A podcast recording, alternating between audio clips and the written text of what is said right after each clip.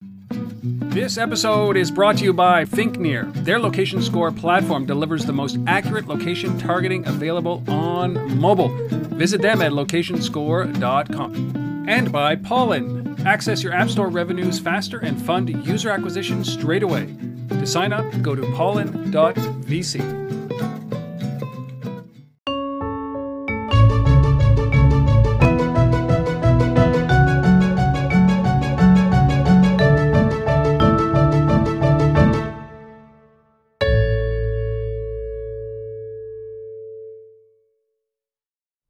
And welcome back to Untether dot t v. I am your host and founder, Rob Woodbridge. Now, five years ago, in fact, over five years ago, I sat down with a good buddy of mine, Wes Tam. I was trying to figure out what to do with Untether dot t v. He agreed to actually be one of my first interviews ever. It is one of the most terrible interviews, not because of him, but because of me. And that's why it's taken almost five years to get somebody from the company back on. Now, I, I'm go- we're talking about the company that was formerly known as GlitchSoft. They're now called Gigataur. Uh, and I am joined not by Wes, but in fact by Andrew Fisher, who has taken over the role of C E O of the company. Now, you, you don't, I don't know if you've heard of this company. If not, you should. They're a mobile gaming company that have worked with some of the top freaking brands on the planet. You know, I was a He-Man uh, cartoon watcher when I was a kid. They did the He-Man app or, or game, uh, mobile app game. They also did the Uncanny X-Men. X-Men, for Christ's sake. X-Men! And then to top it all off, what did they just release? Oh, just a small brand. Disney's Star Wars Rebels Recon. Star Wars, Disney. These are top brands. Here is an Ottawa-based company. I'm so proud of these guys. I'm so proud of Wes. I'm so proud of wh- what Andrew's been able to do, build this team up in this city. And here is Andrew Fisher, live from Ottawa, C E O of Gigataur. Andrew, man, welcome. Thanks, Rob. Great to be here. I cannot tell you, like, you know, Ottawa gets a bad rap, you know, between you and I, we get a bad rap. I complain about the weather all the time. I complain about the government all the time. I complain about everything all the time. But there are these great little gems of companies. And I think of you guys, you guys fit right into there, you know, the underdogs. Yeah, and you talked. You mentioned it. It's the people. Uh, you know, the people make our, our, our products. It's, it's all people driven. Um, and we have awesome people here in Ottawa. I don't know if partly, as you said, the bad rap, it's also a bit of a humility. I, I think Ottawa, we're very humble, humble people. Yep. Yeah, humble, hardworking people. Uh, and because of the weather, maybe we work a little harder because uh, you can't go outside. But yeah, you're absolutely right. We're just like the Doozers, right, from Fraggle yep. Rock. We just sit there and we're like, we work away, yep. we sing. Squirrel away. Yeah. yeah. Doing great things. Well, I, I have deep uh, insight into uh, what, you, what you guys are doing because uh, I was once involved with Wesley Clover, which is your uh, investor, chief investor, which is Terry Matthews. And if you don't know who Terry Matthews is, he's single-handedly one of the greatest influencers in the city of Ottawa. He's employed thousands and thousands and thousands of people and created billions of dollars worth of wealth, and he's sitting on top of you guys, not literally, but he is he, he is uh, invested early in Wes, and and obviously that's where you come. W- how did you get involved with uh, Gigataur? Yeah, it's a great question. I mean, I, I used to work for Terry, and my job was to manage the portfolio, and uh, I've always been a gamer. Uh, I've always wanted to be in the game business, so I guess, you know, it's like the, Re- the Remco commercial. Uh, I decided to join the company, so to speak. So, um, are you so, regretting yeah. it? Are you regretting well, it? Well, I mean, no, not at all, actually. It's uh, it's been a dream come true. It's still the best job I've ever had. Uh, it's a ton of fun. Uh, it's a lot of long hours. It's a ton of stress, obviously, all those things. But, you, you know, it, this what's great about this sector is it's driven by passion. You know, everybody that's in it is not in it because of the money. Uh, that would be nice, but uh, so uh, it's typically because of passion. People love their job. They love working with other people. Uh, the games business, or the content business in particular, and more important, I'd say, on, on mobile, is a, is a collision of all these different skill sets and personalities, ranging from, you know, sound and technical people on, on that side to, you know, obviously highly visual people on textures and two D and three D, uh, and design people who could build, like architects that could design entire, you know, buildings, uh, you know, virtually uh, on computers, to the engineers that program the tools and the engineers that design to make things fun, and special effects, and to the marketing people who are then layering in, you know, social requirements, monetization requirements. So it's a massive collision of all these complex skill sets, which makes it a very interesting place to work. Uh, and as I said, the common theme is, is that everyone loves what they do. They love gaming. They're passionate about it. They love, you know, uh, iconography of popular brands and talking about things that are that are uh, topical from a cult- cultural and art perspective. And so it is a very creative and very uh, collaborative place to work. You know, I, I, I couldn't agree with you more. And, and uh, you know, I, I talked to a lot of, uh, uh, well, entrepreneurs or young students who, who play games and they want to get into the gaming uh, space. And, and whether that's development or marketing or art or whatever it might be. And I mean, I have experience. I ran a mobile game dev company uh, back in the early days of mobile, back in the J two M E and uh, BlackBerry days. Yep. And then, you know, moving into the iPhone, but I, I pulled the chute on it soon because it's just, it's so competitive. But we were talking about budgets of kind of forty thousand, fifty thousand dollars to build a game. It was almost affordable, and even less than that if you're in your basement. But uh, I mean, I, I think our thesis today is, is to answer the question, or to come close to answering the question of, can you build console quality games for mobile and actually make a business business out of it? Because back then we were just making uh, you know, knockoffs, minor twenty forty-niner games and things that, and, and casual card games, things that were easy enough to make, but really held the attention for a little while, but were not blockbusters, if you know what I mean. But yep. I mean, the last two games that you've released, the most recent one, obviously, Star Wars Rebels, Uh, to go coincide with the uh, the television show, the cartoon show, and and then also the Uncanny X-Men. The, these are are uh, high quality, and especially the Star Wars one, um, you know, console equivalent games at this point with a budget, man. Like this is big budget. This is triple A. I mean, and again, you know, if you want to, you know, I'll say fight with these brands or, or play with these brands, however you want to look at it, you have to be able to uh, to step up. There's to a their, difference there, yeah. Yeah, at their triple A, uh, you know, production capabilities. Uh, they're certainly not going to sign off on some eight-bit, you know, you know, crazy, you know, cheap old game. So this is not an indie developer, uh, you know, arena that we're in. Not, not that there's anything wrong with being indie. Nope. In fact, you know, there's a lot of fantastic, uh, you know, products out there being produced by indies that are super creative and super innovative on both the business model as well as the game mechanics, and they're and they're really fun games to play with huge player bases. So I'm not, let's not talk about that. But if the thesis is, can you make, you know, triple A uh, console quality games on mobile?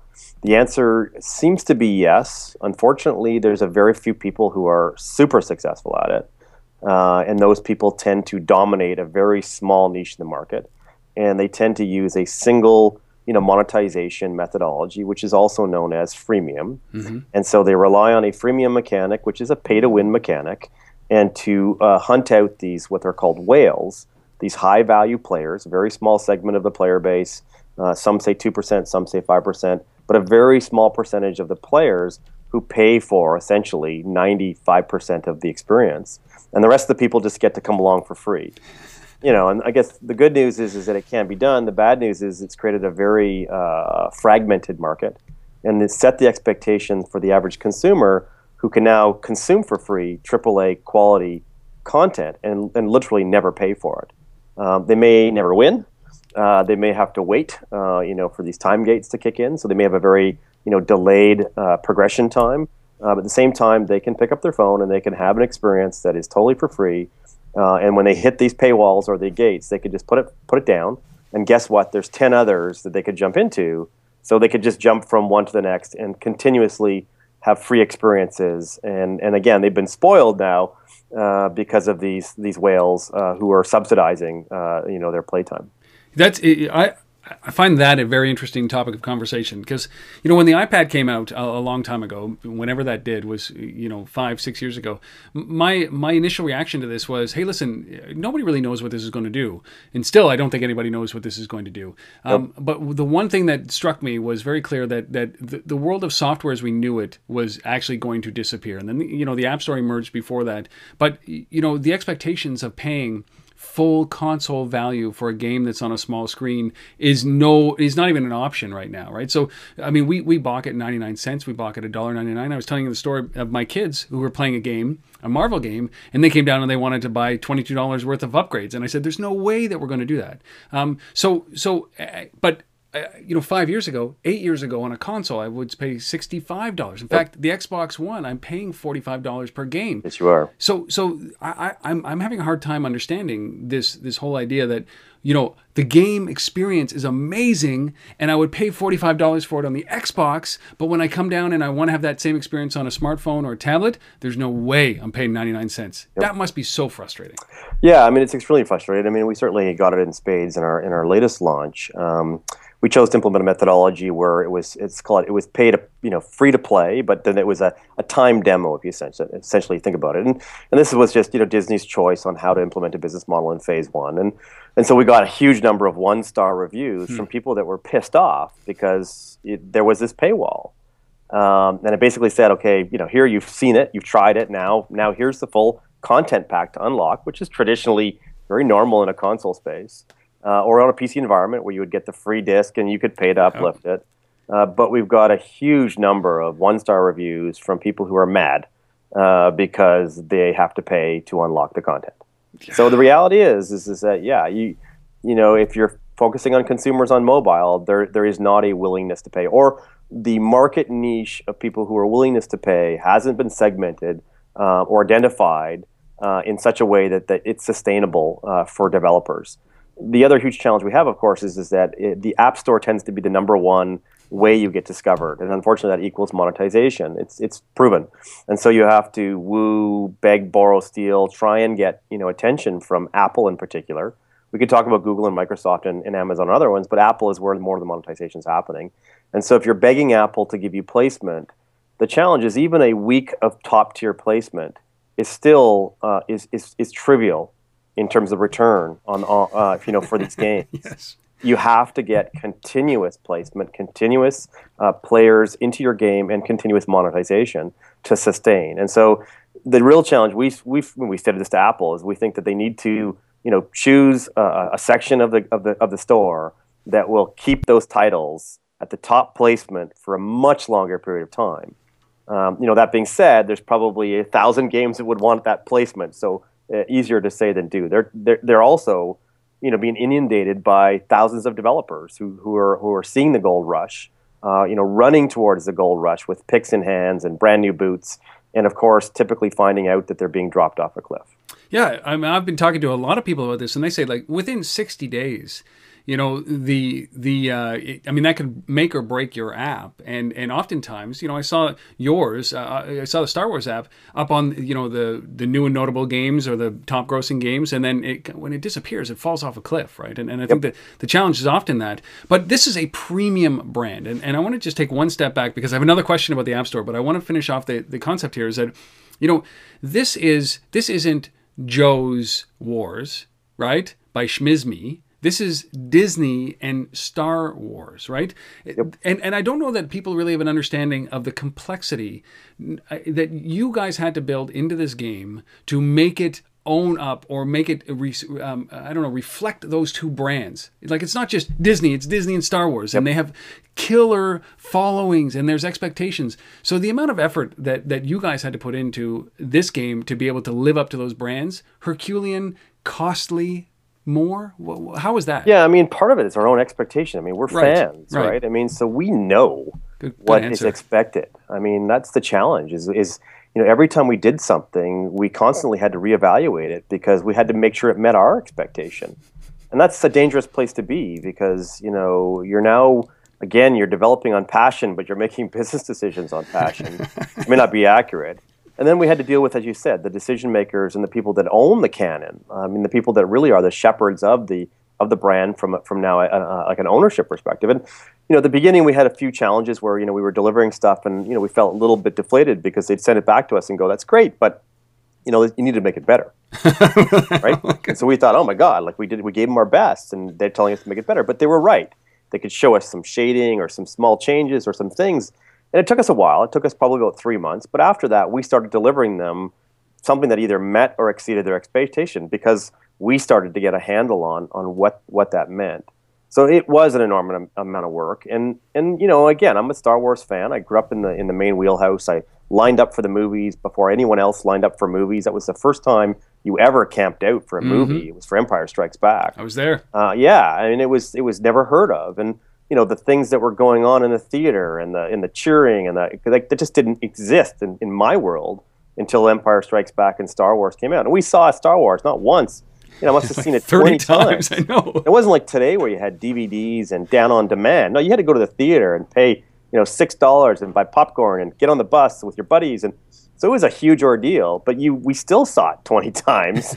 um, and it was fantastic every time. So So I said, so being those Star Wars fans and, and having that expectation is, is part of, you know, what went into what we expected. Now, the reality, back to, you know, tying this back to the App Store, is not everyone else has that expectation. And, you know, the good news about a brand like Star Wars is there is four hundred plus million fans worldwide. Mm-hmm. The bad news is they're not always searching for Star Wars on their on their device, right?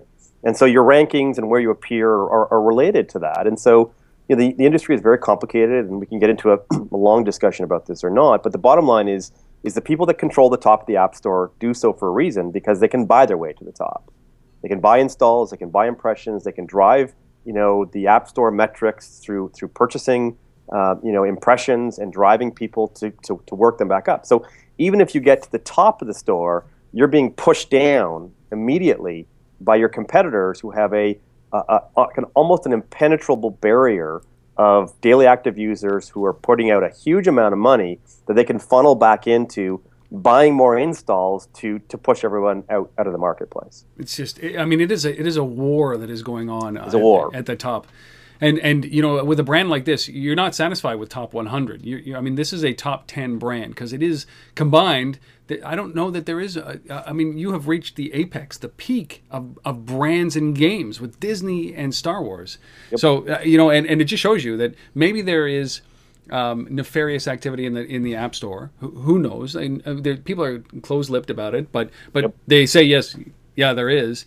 Um, but, you know, the the true brands will hopefully shine, and the gameplay will actually allow these games to shine. You'd hope, but, you know, what's also, I guess, disheartening is, is that there's a huge amount of consumers yeah. that are not gamers. Let's right. just face it. These are not gamers. These are these are parlor tricks. These are, you know, yeah. um, you know, antics, let's call them.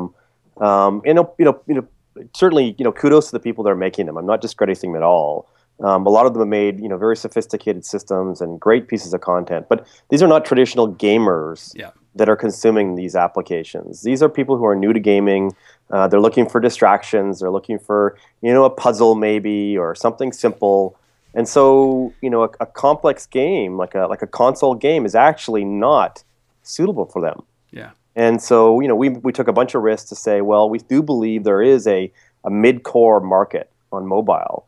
We'll see, you know, we'll let you know in twelve months if we can, you know, truly figure out if that market's there. But on the average day, the average person that's looking at the App Store is looking for a distraction. Right, right. Not an immersive environment, which is correct. What this is. And I got to say that I, I saw a, a very early uh, rendition of this game, very, very early. Like, I think it was the first time you would put, you'd put scenes together and you were playing it on your phone, and, um, and I, I never played it. But I looked at it, and the way you described it to me is that, you know, uh, you know, multiple weapons, multiple, uh, you know, aiming uh, and, and building. A, I mean, I'm not going to get into the game. You should go and download the game. But I, I sat back and I thought, like, there's no way, there's no way, there's no way. And then and then you said something that was just amazing to me is that, you know, um, this explosion, uh, you know, the smoke wasn't, you know, there wasn't enough depth to the smoke or to the blast. And, and I thought, oh my God, like you're seeking perfection ultimately. And and, yep. and from what I gather, it's it's it's your perception of what the brand should be reflected as, and also what Disney and what Star Wars expect the brand to be as well. Well, plus me as a as a mid-core gamer, I yeah. have a certain expectation. That's sure. also dangerous because, you know, we're building games that we know the most. And I mean, I've been playing games all my life, so I call myself an expert. Yeah. Because uh, I've unfortunately wasted probably one third of my life in video games. Yeah. So, and that's, you know, good or bad. It's got me here. I'll, I'll say it's good. You know, I try to convince my wife and my kids there's there's value in all that gaming. Research. And, research. Yeah, research. And that's what I love about what my job these days is, because I'm doing a lot of research. Uh, um, I was in a uh, meeting with I just got I was in a meeting with you with like Terry Matthews and his whole crew and all the C E Os all buttoned up and all suits suited up, well, we say, and you're in there playing a game.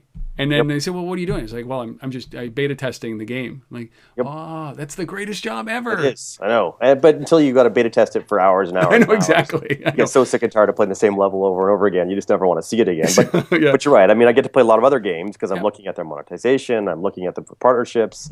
And that's the fun part of what I'm doing right now is we were getting more into the publishing side and looking at other people's games. And that's, you know, a lot of fun. And, and, you know, I'm talking to people that have similar values to us. And we're all asking the same question, like how do we how do we scale this? How do we how do we rinse and repeat? How do we build a model where we we can feel good about what we're doing day in and day out? We're building content that we feel good about, and we're delivering to a consumer base that values that. And like I said, it, it's still early days. Um, you know, we're only, like you said, we're only year four of the App Store, year five of the App Store. Uh, it's been dominated by by junk, I'll call it, more recently, uh, dominated by you know these parlor games and these these gamification around you know free to play mechanics, and those are all great. Nothing taken away from those people. And some of those games, by the way, I play them. Yep. I I don't pay for any of them, which is you know and sad. I never will. Never will. No. Uh, but I do play them because some of them are great great distractions. Uh, and I'm always looking for games that have uh, deeper engagement, and they, they do exist. And unfortunately, uh, they're they're they're they're suffering similar fates to us, which is you know they're just they're just not getting uh, a strong user user base, um, you know, on on mobile. But as I said, that could change, and we're we're hoping to be one of those vehicles of change. Just just out of curiosity, and Andrew, you don't have to answer this if you don't feel comfortable doing it. And I always say that is that. Uh, You know, I, I talked about building a, a game, our games early on at Magmic for, you know, thirty, forty, fifty K. You're talking yep. millions of dollars in. We are. And, and by the way, it's not just us.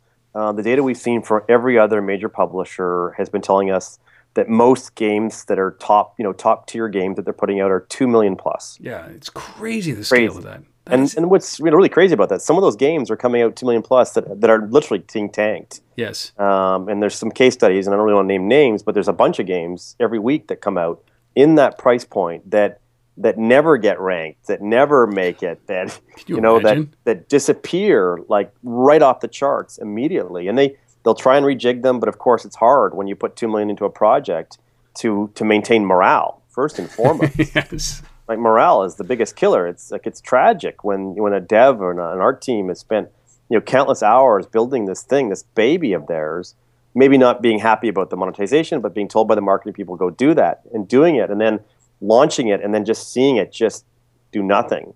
So morale on the backside is the bigger issue too, is you've got to be able to maintain and sustain it. This is games as a service. That is definitely uh, the mantra these days, and, you, and you're never over till you're over. Uh, persistence is key. But it can be heart-wrenching, um, you know, to watch yourself plummet down those down those ranks. It's so tough, man, because, yeah, yeah the day one, right? Well, uh, as I said, and people are forcing you down. So it's not just, you know, it would be one thing if you were just, you know, floating down. In the old yeah. days, we used to just float down. And yeah. I can talk about our first game that we launched, which was Barstar, and we made it up into the top twenty.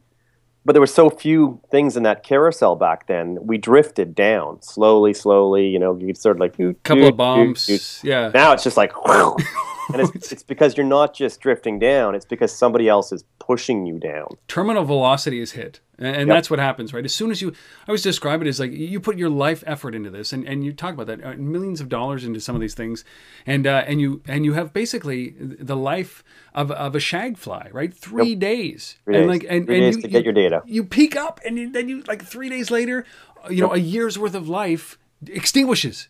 Yep. Because that's how long a shag fly lasts, right? Yep. Three days.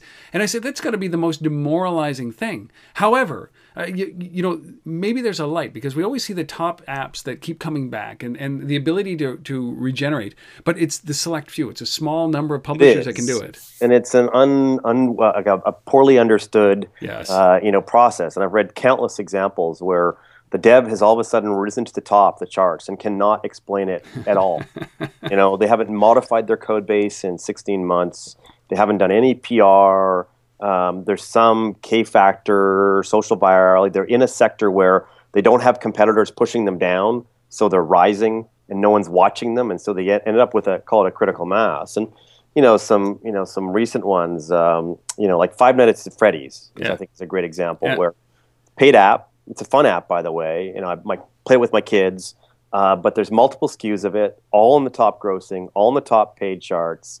Um, and ex explain to me that you can't, you can't, right? you couldn't, you couldn't reproduce it, right? But why? Uh, so I mean, you guys, you guys take this this this whole branded experience, right? So you're going after brands like X-Men. You're talking about He-Man, and you're talking about Barstar, which was the the the first game that came out of GlitchSoft at the time, and it was it was an invented game.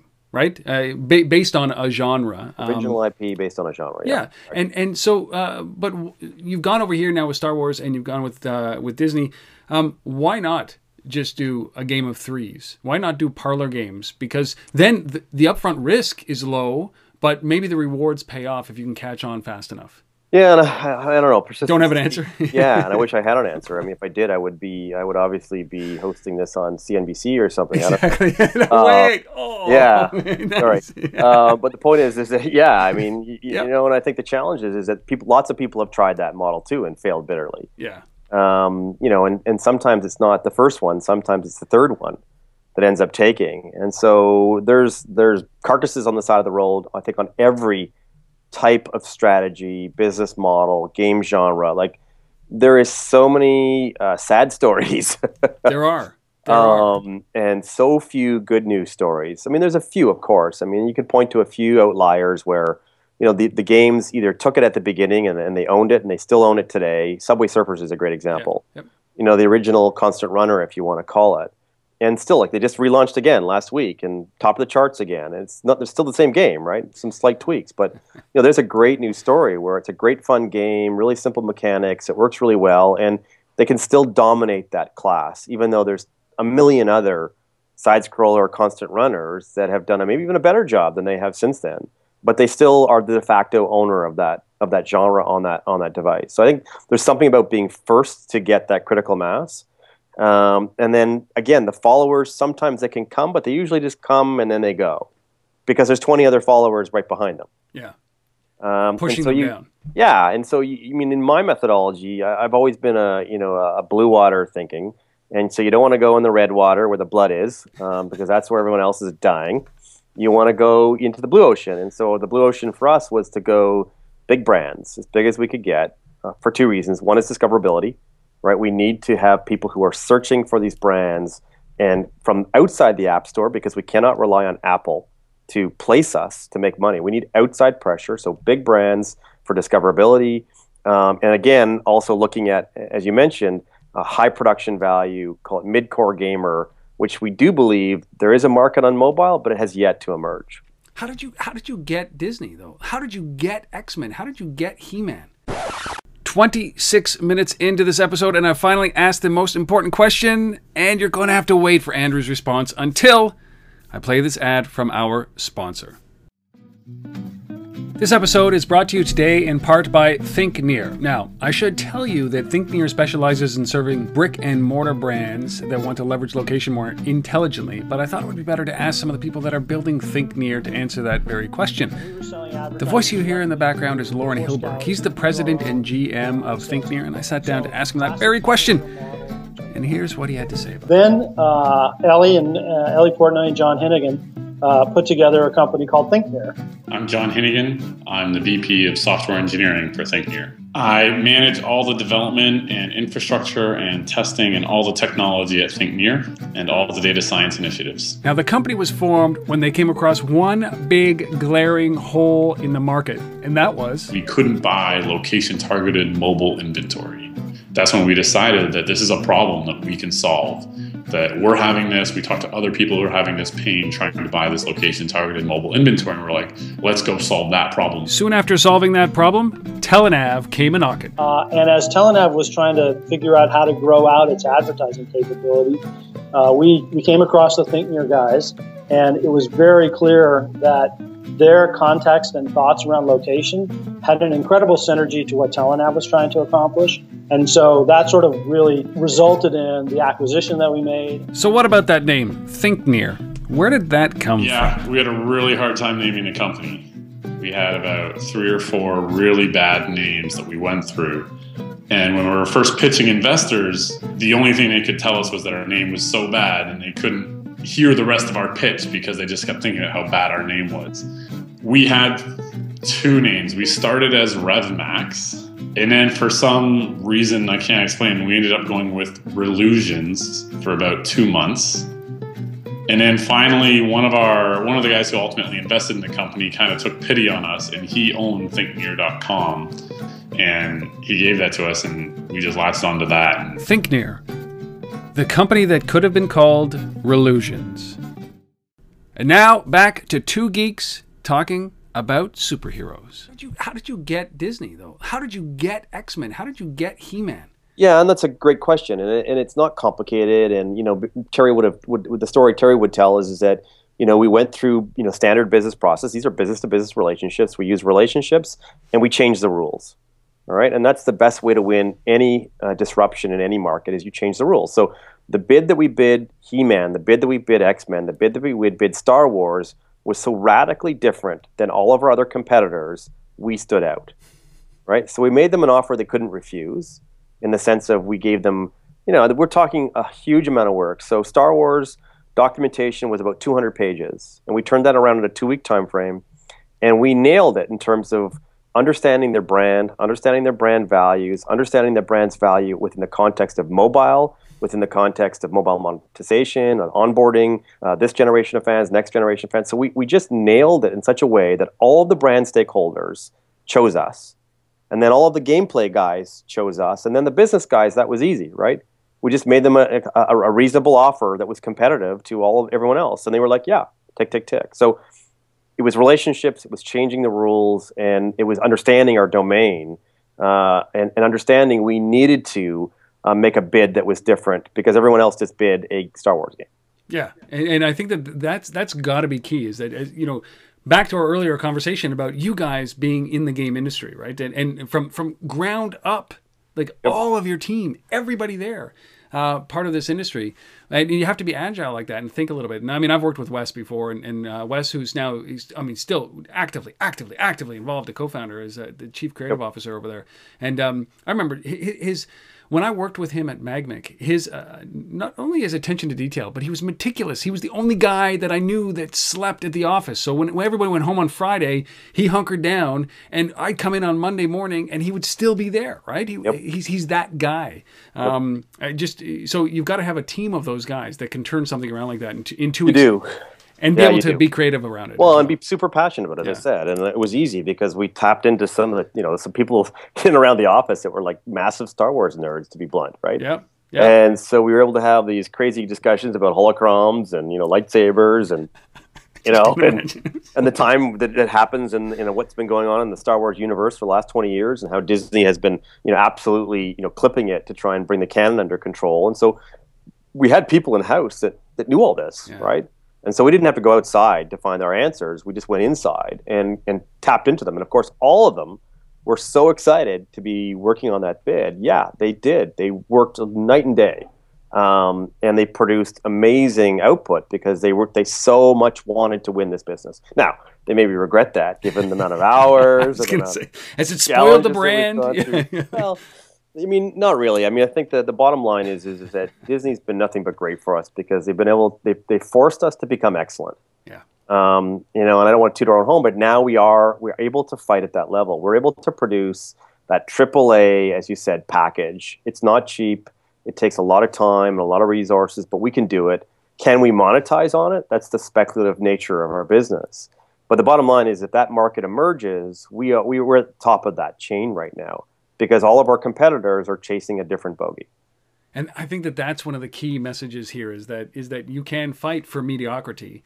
You can develop crappy games and you can make a living doing it. I'm not, I, I would not dismiss this. And I mean, I play casual games. My sister, who has never played video games before, plays casual games. This is not for her. This is for my kids. This is for me as a Star Wars fan. Yep. Uh, these are the guys that resonate with the brands, who watch the cartoon on television religiously, can now play it in their hands. And as you said, it extends it to the next brand. I mean, the greatest day of my life was watching one through six with yep. my kids for the very yep. first time. We Lighting sat down up. and we watched it one through six. Yep. And I get yep. to do it again. Right? But the, but what you've just tapped into is was exactly around what we pitched to Disney. I mean, this is about onboarding the next yeah. generation of Star Wars fans.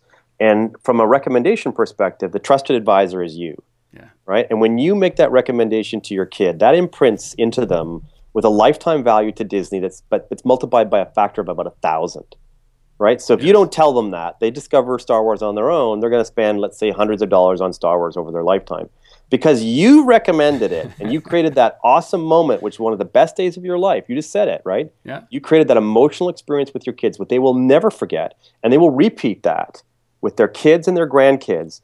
The lifetime value to the brand for you doing that is massive. It's tens, if not hundreds of thousands of dollars, because your grandkids will do it, yep. your grandkids' grandkids, because it's going to become part of the Woodbridge family. You know, it is a tradition. It is, exactly. It is. And you're not alone, like nope. I said. And, and by the way, that was key in our bid to Disney, was to make them understand that that mobile is the, the main discovery mechanism for the next generation. And the challenge we had, and this is one of the things that we fell into, because we could have produced a kids game, yeah, right? But you and I wouldn't like to play a kids game, yeah. And so we chose not to produce a kids game. We chose to put, you know, it's it's it's technically speaking, the target market is nine to twelve, but really it's you and I. It is. With a mentality of nine to twelve. Which have a mentality of nine to twelve. Exactly. Guilty as, as charged. Because we're going to play with our kids because that's what we really love to do. That's yeah. what I want to do. I want to play with my kids. And my kids and I, just like you and your kids, we have a fantastic time in and around the brand, talking about it, you know, doing all kinds of stuff with playing the games together. Uh, and so that's really what it's about. It's about creating that experience between parent and child. And, and back to the monetization, we didn't pitch a freemium economy because our argument was that's exploitive to the parent and to the child's relationship. It is the dark side. Sure and I is. literally, literally said that in my presentation. Nice. Because it is. And I, I believe that. Now, you know, I could put on my sleazy, I just want to make money hat, and some people do, and that's fine, whatever, right? I mean, maybe we'll end up going there because we have no choice. But we specifically stated that we were not going to use exploitive mechanics and game mechanics because this was about a parent and child relationship, which needs to be nurtured, and it needs to be all the good things about Star Wars brand. You know, it, it's funny that you say that. It's it's not. I, I I love that because, I mean, we went to Disney last year with my kids. They they became uh, Padawans. They got up and fought Darth yep. Vader on the stage. Like, they are immersed. My my son actually still believes he's actually a Jedi in training, right? I don't want to yeah. tell him yeah, that, that he's not. Don't ruin that just yet. No, no, no. Uh, it'll happen later, right? Uh, His first girlfriend will tell him, exactly, by the way. Exactly. Uh, it's like, you're not that. He'll be twenty-two. Yeah. What do you mean there's no Santa? What? And I'm not a, oh, I've got to rethink everything. Dad, you bastard. What do you mean yeah. Springsteen's not cool? That's, yeah, yeah. that's the next.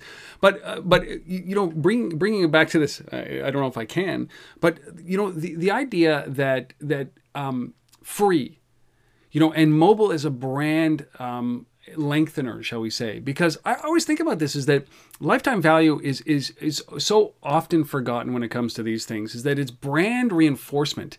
So between the gaps of nine years or twenty years between movies and television shows, I, I start to think that, you know, maybe there is no true, damn true monetization opportunity for Disney or Star Wars in this, other than every single movie from this point forward will be seen. Every movie that they've ever produced will be seen. Yep. I will watch the T Vs, uh, the commercial or the, the cartoons. And I, I don't know if that makes you uncomfortable or not, but I, I think that, is that a, a, a possibility where it's like, you know what? Don't expect to make money off the games. Expect to make money off of the lifetime value, but still pay. Like if it costs three, four, five million, Disney, this is your marketing dollars that are spent. Do you think it about is? That? And, and we're trying to get them there. And that's, okay. you know, you're absolutely right, right on. And, and for us, it's about gathering the data. Yeah. And the data has to be the you know the positive customer reviews, and we've got those in spades right now. We have reviews where you know it's saying things like "Thank you, Disney. Thank you, thank you, thank you for finally not butchering it, not trying to screw me like."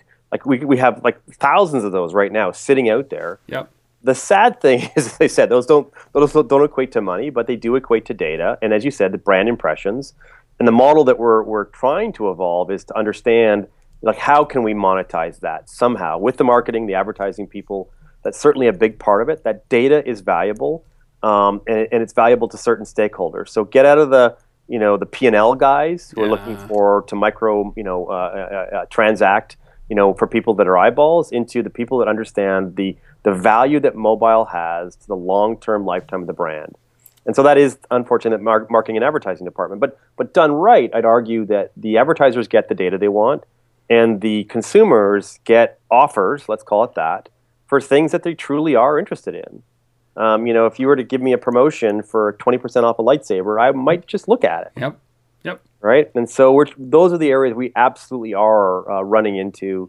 Uh, we don't know if we can sustain them, but there's certainly conversations that are becoming very interesting. And and to your point, that's where we believe the future, um, you know, monetization for us as a company will reside. You know, it, it just it just makes me think. Like, I mean, what what what would be a successful launch of a game like this, or or any brand, top tier, top top top, triple A tier brand, triple A brand like like Disney and Star Wars, and I think about all of the money that they have generated over its lifetime of Star Wars, really, like billions, billions. of dollars, right? Billions and billions. And then I think about, well, what are the expectations? Like twenty million, thirty million, fifty million a year for revenue for the game. It's like, it's so small compared to the, the rest of it that, you, you know, it, I always wonder, I think like, you know, if, if it was me, Rob Woodbridge, putting out a game and you're talking about twenty or thirty or fifty million dollars, I'd be like, yeah. But if it's Star Wars and Disney with multiple billions of dollars in net value, surrounding revenue, yeah, like yeah. It, it's so small that I'm that's thinking. As you said, I mean, they have to start looking. And as I said, the right people are. Yeah. They see it as, as you said, engagement, as brand awareness, brand extension.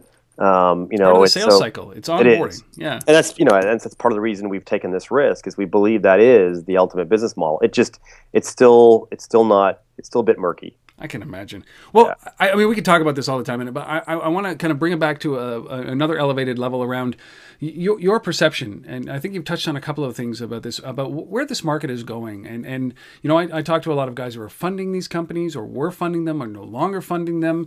Uh, you know, um, we talk about the challenges in, in turning revenue on and being smoshed down by everybody else who's trying to compete for the top ten spots and nefarious activity in the app stores. But, but still, this is a vibrant, when you talk about mobile apps, predominantly you're talking about mobile gaming, right? Yes. Because yep. they are the ones, they're making the money. Yep. They're the yeah. ones that are dominating the platform. They're the ones that everybody talks about, that are easily shared, that are out on social, uh, and uh, and they catch on like wildfire. I don't remember the last time a to-do list manager, you know, caught my attention, right? So uh, it's it's mobile apps. When you talk about mobile apps, we talk often about mobile games. So what's your perception of how things are, are going in this industry five years into it?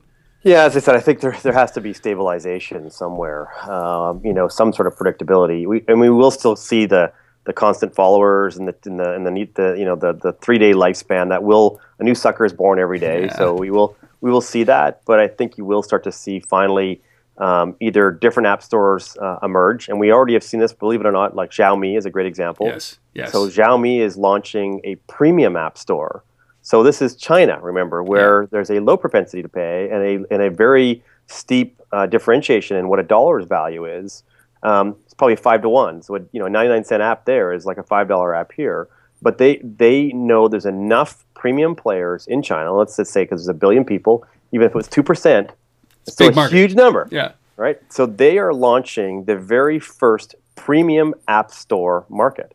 Now it could fail horribly, or they may actually be onto something, and so I think there will be, you know, striations. Let's call it. There will be healthy markets that will uh, will emerge for various niches, um, and you know, uh, and and people will hopefully gravitate those and sustain reasonable business models. The other thing we're seeing, of course, is the collision of of console and and mobile and micro console, if you want to call it, or whatever. But you know, those hopefully will also sustain more of the traditional game gamers themselves, who are, have a willingness to pay for content, and so hopefully those people, as the joysticks and as the as these mobile devices become easier for these people to use their Twitch mechanics, they'll also start to then demand the quality games that they expect on console, and of course with that demand should become an expectation to pay, uh, you know, for those titles. And so, simple example: if we were able to charge nineteen ninety-five for a game on mobile, well, I need one hundred thousand S K Us to break even. If yeah. I'm charging ninety-nine cents, I need like M many millions and millions yeah. and millions of them, right? Yeah. So, do you think that the prices will eventually start to rise? I'm, I'm starting to notice some of the premium brand uh, pricing is is a little bit higher, and, and I don't I don't balk at four ninety-nine. Um, yep. You know, and I think that uh, uh, you start to see those prices up, but but I balk, I don't balk at four ninety-nine, but I know deep in my heart that it's that I should be paying twenty dollars for that product, because the developer on the other end, if it's an indie developer or if it's one like somebody like you guys, like Gigataur, you know, I know that that it's worth forty, right? Yep. The amount of yeah, effort. Yeah, I mean, the great example of that would be just Disney again. I mean, they just released uh, DuckTales Remastered yeah. uh, last week for twelve dollars. It got into the top grossing, so clearly there was enough people that were willing to pay for it. I paid for it, by the way. Yeah. Yeah. Um, because again, I I buy I buy paid games. Yeah, so do I. Um, because that's what I do. I don't pay for free to play games. I buy paid games, yes. and I like to support those guys. And and so I don't think it's going to go away. And I agree with you. I think those price points will rise and settle at a normal weight. And ideally, the Apples of the world will start to create a proper marketplace for those. Yeah. You know, look at an example like a D S. On D S, nothing's less than thirty-five dollars nope. typically, and some of those games are a hundred times worse than what you can get on on, on an iPhone. Um, so, so I think that you know it, these markets will emerge. It'll take some more time. I think you'll also see, as you said, uh, advertising and marketing, the data people, like what we're looking at, will start to figure out ways to subsidize the production value. And that could be through direct advertising, that is we'll see more ads in games, more sophisticated ads in games. Not banner ads. but Not yeah, banner yeah. ads, because banner ads don't work. And yeah. banner ads are, is another false economy we could talk about um, that's being driven primarily by V Cs who think they can capture market share through them. But that's a different discussion. Yeah. But let's say quality, uh, uh, truly realized content marketing, right? Which is I understand who you are and what you want, and I'm delivering you a contextual experience that you're happy to find out more about these products and services. Um, because you're truly interested and you truly are thinking about buying them. And so I think those uh, areas will also start to get more traction, and the data behind it will start to become more valuable to the people that really want to reach those audience, because those eyeballs are not on T V anymore. They're not. Right? And that's the real shocking number. And they're not on web. Like, web is becoming the terrestrial radio of T V advertising. That's so true. Which is a shocking statement, yeah, right? Yeah. And look at Google's stock price. There's a great example of this, right? They're under pressure because they don't have a great display ad or video ad, uh, you know, solution. They've got great search ads. Yes. Right? And mobile is not about search. Mobile is about experience. Yeah, discovery. And so, yeah, yeah. And so as we shift into those modes, I think you will see new business models emerge where, you know, other people who are getting value from that data will now subsidize that production. And that's like, we're, we're counting on that, obviously, because today we are, we're a leader in, you know, producing at that level and capturing data uh, uh, around those types of sophistications, like the, the quality of the experience, the depth experience, uh, and uh, contextually, what else that player might be interested in, in, in experiencing. So do you think that that freemium, I mean, it's almost like we entered twenty fifteen, we finished twenty fourteen, but we entered twenty fifteen with freemium being almost a, a bad word. At least it, it seems like it, yep. Where you're like, you know what, I, enough. I, I, it's like freemium fatigue, where I'm, I'm not interested. I just, let me pay fifteen bucks. I just give me the game, goddammit. Like, are we yeah, at that I, point? I don't think we're there yet. No, we're nowhere. I wish we were, man. Yeah, and I mean, there's been some great, obviously, data points. Like, South Park did a fantastic episode about freemium, uh, and I recommend anyone who, you know, is, uh, is, is interested in freemium should watch that episode. It's great. Um, you know, they, they analyze it's like the devil, you know, yeah. treating, you know, mentally retarded people. um, so terrible. You know, it's so terrible, right? But it's so classic. They shout out, they call it out, right? And yeah. we're seeing daily press reviews about the, the, the negative aspects of freemium. But the bottom line is there's still millions and millions of people that are happy to be exploited so that they can get a distraction for free for a period of time. And what's yeah. even worse is they're forking over money into these systems. Uh, you know, because they feel compelled that they need to ev- win advance because they get suckered in by these parlor games, so to speak. Um, by the way, I shouldn't say that about all of them. Some of them are really, they're, they're very quality well built products. Yeah, yeah. Um, and they, they tap into, you know, elements of discovery, of completion, of, you know, challenges that, that are that are there.